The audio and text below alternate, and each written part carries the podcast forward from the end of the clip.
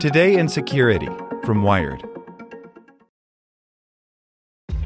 This episode is brought to you by ShipStation. You know, some things take a lot of work, like sending little robots to far off distant planets. And just as that's challenging, so too is running a successful e commerce business, especially when there's so much to do. So I want to introduce you all to ShipStation. Now, I love using ShipStation because of its easy to use dashboard, which makes managing orders and printing labels a breeze and super smooth. Oh, and the customer service is just out of this world. It's exactly what you need to help grow your business. Sign up for your free 60-day trial at shipstation.com slash technews. That's shipstation.com slash technews. As a longtime foreign correspondent, I've worked in lots of places, but nowhere as important to the world as China. I'm Jane Perlez, former Beijing bureau chief for the New York Times. Join me on my new podcast, Face Off US versus China, where I'll take you behind the scenes in the tumultuous US China relationship. Find Face Off wherever you get your podcasts. Hey there, this is the spoken edition of Wired. A popular electric scooter can be hacked to speed up or stop. By Lily Hay Newman. The fleets of electric scooters that have inundated cities are alarming enough as is. Now add cybersecurity concerns to the list. Researchers from the mobile security firm Zimperium are warning that Xiaomi's popular M365 scooter model has a worrying bug. The flaw could allow an attacker to remotely take over any of the scooters to control crucial things like acceleration and braking.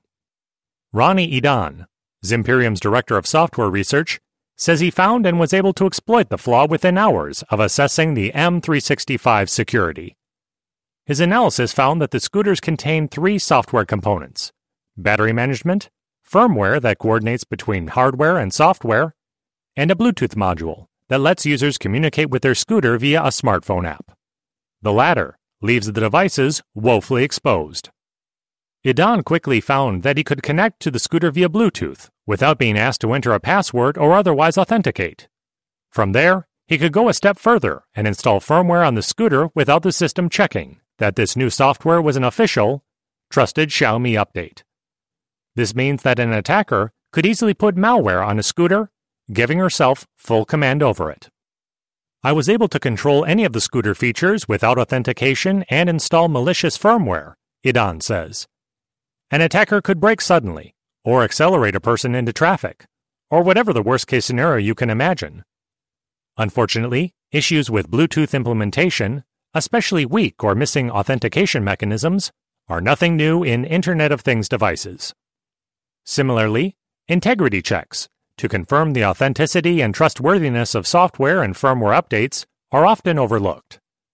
But while they can lead to all sorts of real privacy and security risks in general, they are obviously especially problematic in devices that can endanger a user's physical safety. Researchers found a similar set of flaws in Segway Mini Pro hoverboards in 2017, but the company, which is owned by Chinese scooter maker Ninebot, worked to fix the problems.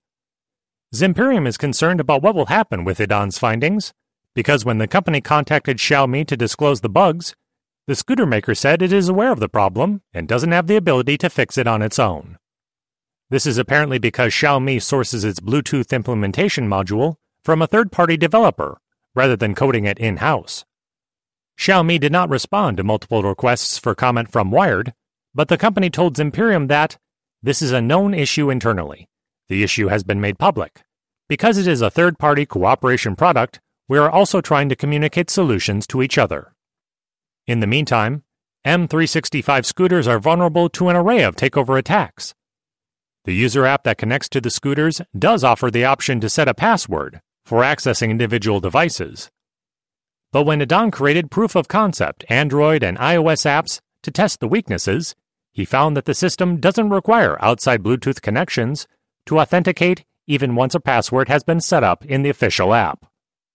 Zimperium is taking the perhaps controversial step of publishing the Android version of this proof of concept in an attempt to prove the problem's urgency and warn as many people as possible. Zimperium Chief Technology Officer John Michelsen argues that it is the only recourse security researchers have to motivate accountability in unresponsive IoT companies and electronics manufacturers in general.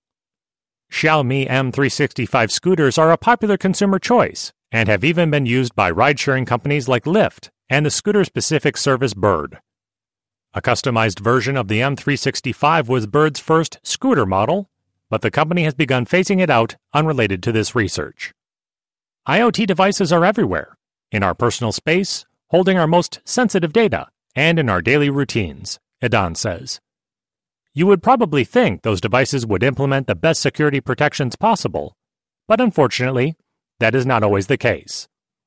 Given the potential risk to users, it's crucial for Xiaomi to respond to the research and find a way to issue stronger Bluetooth protections.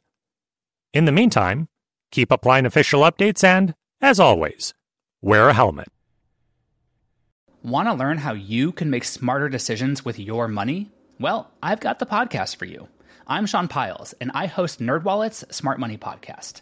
Our show features our team of nerds, personal finance experts in credit cards, banking, investing, and more.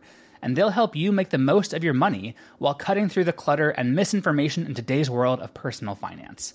You'll get clarity on strategies to help you build your wealth, invest wisely, shop for financial products, and plan for major life events. Listen to NerdWallet's Smart Money Podcast wherever you get your podcasts.